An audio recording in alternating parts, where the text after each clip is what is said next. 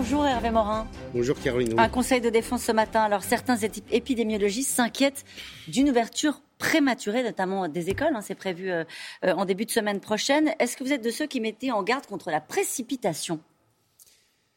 Écoutez, moi j'entends simplement ce qu'on me raconte, c'est-à-dire euh, une baisse du taux d'incidence extrêmement faible, des hôpitaux encore complètement saturés, des effets du confinement qui sont très limités encore. Je prends dans ma région qui a pourtant été en partie confinée 15 jours avant le reste de la France, dans cette espèce de semi-confinement. Les taux d'incidence baissent très faiblement et les hôpitaux sont complètement saturés. Donc pas de précipitation Donc je pense qu'il faut qu'on on, ait une vision qui est celle d'ailleurs qui est un peu le pendant de, de, de cette question, qui est celle de la territorialisation. Est-ce qu'on peut traiter de la même façon la Bretagne, les Pyrénées-Atlantiques qui ont des taux d'incidence faibles et euh, la Seine-Saint-Denis ou la région parisienne? Je pense que non. On a euh, huit jours de plus pour les collèges et les lycées avec des rentrées euh, qui sont prévues en demi-groupe, est-ce qu'on ne peut pas se donner un peu plus de temps pour que le taux d'incidence baisse plus fortement, qu'on laisse respirer les équipes hospitalières qui sont totalement à bout euh, et avec des conséquences dont on ne parle jamais? Et dont je parlais hier soir au centre hospitalier d'Elbeuf où j'étais euh, pour la création, d'une maison de femmes, euh, qui est le choix du patient avec des personnes qui n'ont pas été traitées, avec des pertes de chance pour des gens atteints du cancer ou des de maladies cardiovasculaires. On en est toujours là, c'est ça que Et on en est toujours là. Donc je pense qu'il faut qu'on se donne un peu de temps. Tous les autres pays européens, d'ailleurs, avaient procédé la plupart du temps à la fermeture de leurs écoles. C'est pas par hasard. Mhm. Avec une durée euh, souvent longue. Souvent longue. Euh, vous dites faire respirer euh, les soignants. Vous parliez de cette maison des femmes. Faire respirer aussi les Français. c'est ça l'une des priorités du chef de l'État qui s'est engagé à donner des perspectives aux Français à la mi-mai. Dans l'arbitrage qui doit être fait ce matin, il y a aussi ça? Oui, bien sûr. Il y a le fait que pour tous, cette période est un cauchemar, ça, ne mmh. fait pas de doute. Et je pense qu'il faut euh, donner de la liberté là où on peut en donner. Et je pense qu'il y a des départements dans lesquels, très clairement. Alors derrière, il faut prendre des décisions qui, conviennent et qui vont bien. Il faut de toute évidence avoir un système aux frontières qui soit, je parle national, qui soit beaucoup plus performant. Euh, quand vous allez dans la plupart des pays étrangers, euh, vous avez des systèmes très coercitifs pour les personnes qui arrivent, avec des mises en quarantaine, des contrôles. Vous allez en Angleterre, mmh. j'ai un fils qui est étudie au, Royaume-Uni, il me dit quand je reviens de France pendant dix jours, je suis appelé tous les jours à une heure euh, qui, est improbable, où on vérifie que je suis bien. Pour ça, il faut changer la loi en France. C'est ce que le gouvernement est en train de faire. Euh, écoutez, on est sous, un régime où on a à peu près adopté toutes les lois qu'on voulait. Euh, en clair, il y a des pays dans lesquels vous avez quasiment un bracelet électronique pour vérifier que vous restez bien dans votre chambre. Bon, on n'est pas obligé d'en arriver à ces excès, mais il faut au moins que derrière, il y ait des mesures extrêmement coercitives. Le problème, c'est Schengen. Le problème, c'est Schengen. Il y a une situation qui va être étudiée ce matin lors du Conseil de défense, notamment c'est la situation des Pays-Bas, avec des mesures plutôt euh, laxistes euh, aux Pays-Bas concernant euh, notamment la surveillance des gens qui arrivent de pays où il y a des variants un peu violents. C'est le cas du Brésil, mais aussi de l'Inde. Comment on fait avec Schengen? Comment on fait pour... on suspend les vols qui arrivent du Portugal, il y a 20% de variants brésiliens? Ce qu'on fait, c'est que partout où on peut mettre des règles supplémentaires, on les met. Mmh. Et peu importe, aujourd'hui, pardon, euh, des règles européennes. Ah bon Oui, mais oui, bien sûr. Vous pensez que les pays, tous les pays européens se sont simplement adaptés aux décisions euh, de l'ensemble des 27. Chacun a adapté, pris des mesures euh, qui sont liées à la situation de leur pays. Quand on est dans cette situation d'urgence, on a aussi des réflexes nationaux. Donc on revient aux frontières nationales. On prend des décisions qui sont liées à une situation sanitaire qui, en France, reste extrêmement compliquée. Mais par exemple, ça vous choquerait pas, Hervé Morin, qu'on dise, eh ben, on va imposer des contrôles très stricts, y compris des contrôles de quarantaine,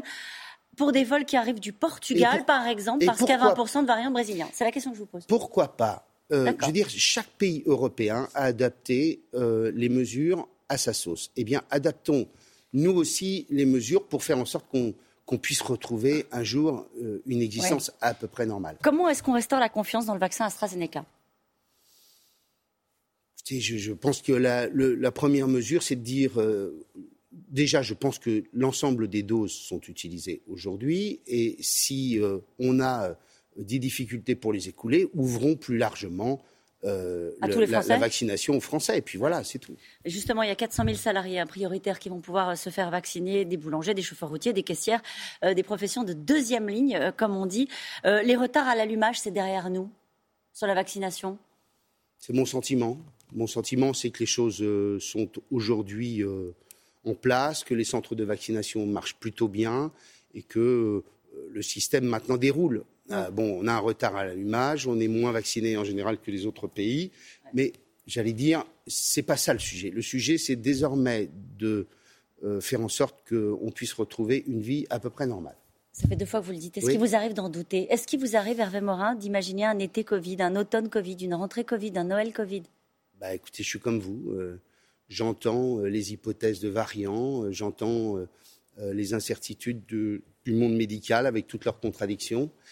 Et franchement, il y a des jours où vous dites est-ce qu'on va sortir de ça mm. Vous arrivez à faire campagne? Bah, Écoutez, moi, je n'ai pas encore lancé ma campagne électorale. voilà, je travaille, vous voyez. Non? Écoutez, on a, on a un peu de temps devant nous. Vous savez, les campagnes électorales, même hors Covid, elles ne se font pas désormais six mois à l'avance. Ce sont toujours des campagnes courtes. Euh, Mais ça pose pas un problème pour la démocratie de se dire bah, on va faire des élections, on va pas pouvoir faire campagne, il y aura peut-être une très faible participation. C'est un sujet qui vous préoccupe pour ce euh, scrutin du mois de juin? La démocratie, ça n'est pas des élections qui sont décidées par une majorité. Ce sont des élections à des dates qui sont prévues par la loi, euh, qui sont pas. Euh, voilà, et, il faut respecter le calendrier électoral autant qu'on le puisse. et donc, très clairement, tout euh, tout le pays s'est adapté et la démocratie doit aussi s'adapter. Alors justement, la campagne des régionales a peut-être pas encore commencé, mais celle des présidentielles, de la présidentielle, ah, a déjà euh, commencé. On l'a vu notamment sur les questions de sécurité. Xavier Bertrand réclame une peine de prison, des peines de prison automatiques en cas d'attaque envers les forces de l'ordre ou envers un maire. Euh, c'était des propos qu'il a tenus après le procès des policiers brûlés à Viry-Châtillon, qui a beaucoup choqué les policiers. Des peines automatiques, des peines automatiques. Oui ça remet en cause un des grands principes de la démocratie qui est l'individualisation des peines. Donc il faut déjà changer la Constitution. Euh, euh, deuxièmement, ce que je crois, c'est qu'il faut en effet des peines sévères. Il faut prévoir éventuellement des peines planchées, mais des peines planchées dans lesquelles il y a la possibilité de les adapter. C'est d'ailleurs ce qui avait été prévu lorsque nous étions, Xavier Bertrand et moi, au gouvernement. Donc c'est une euh, erreur de parler de peine automatique. le garde des Sceaux a dit c'est substituer le principe de la justice à la logique de la rafle. Non, il faut des peines sévères, il faut des sanctions exemplaires, il faut une chaîne pénale qui marche, or elle dysfonctionne largement. Il faut, mais considérer qu'on peut aller vers un système de peine totalement automatique, c'est contraire même à l'idée de justice. C'est Xavier Bertrand qui porte les espoirs de la droite, Hervé Morin? Bah, Écoutez, vous avez vu qu'il y en a d'autres euh, qui euh, ont cette intention, ou tout du moins dont on peut penser qu'ils l'ont. Euh, Pensez à qui, vous? Quand vous dites Écoutez, l'élection présidentielle, elle se lancera réellement à l'automne, mais il y a des personnes comme Valérie Pécresse euh, qui sont, euh, je le crois, euh, aussi capables de porter les couleurs de la droite. C'est une présidentielle qui se refera encore sur la question des sécurités, comme on vient de l'évoquer là? Écoutez, vous voyez bien, le chef de l'État lui-même dit que les, chiffres sur la sécurité ne sont pas bons. tout est à repenser et à réécrire comment faire en sorte qu'il y ait une réponse pénale immédiate à la première sanction, comment fait-on pour euh, euh, faire en sorte qu'il y ait plus de centres éducatifs fermés, plus de places de prison? Comment construit-on un modèle où, où on évite la récidive? Ce sera au cœur de la campagne. Toutes ces questions-là seront forcément au cœur de la campagne présidentielle. Merci Hervé Morin et bonne campagne pour les régionales. Hein.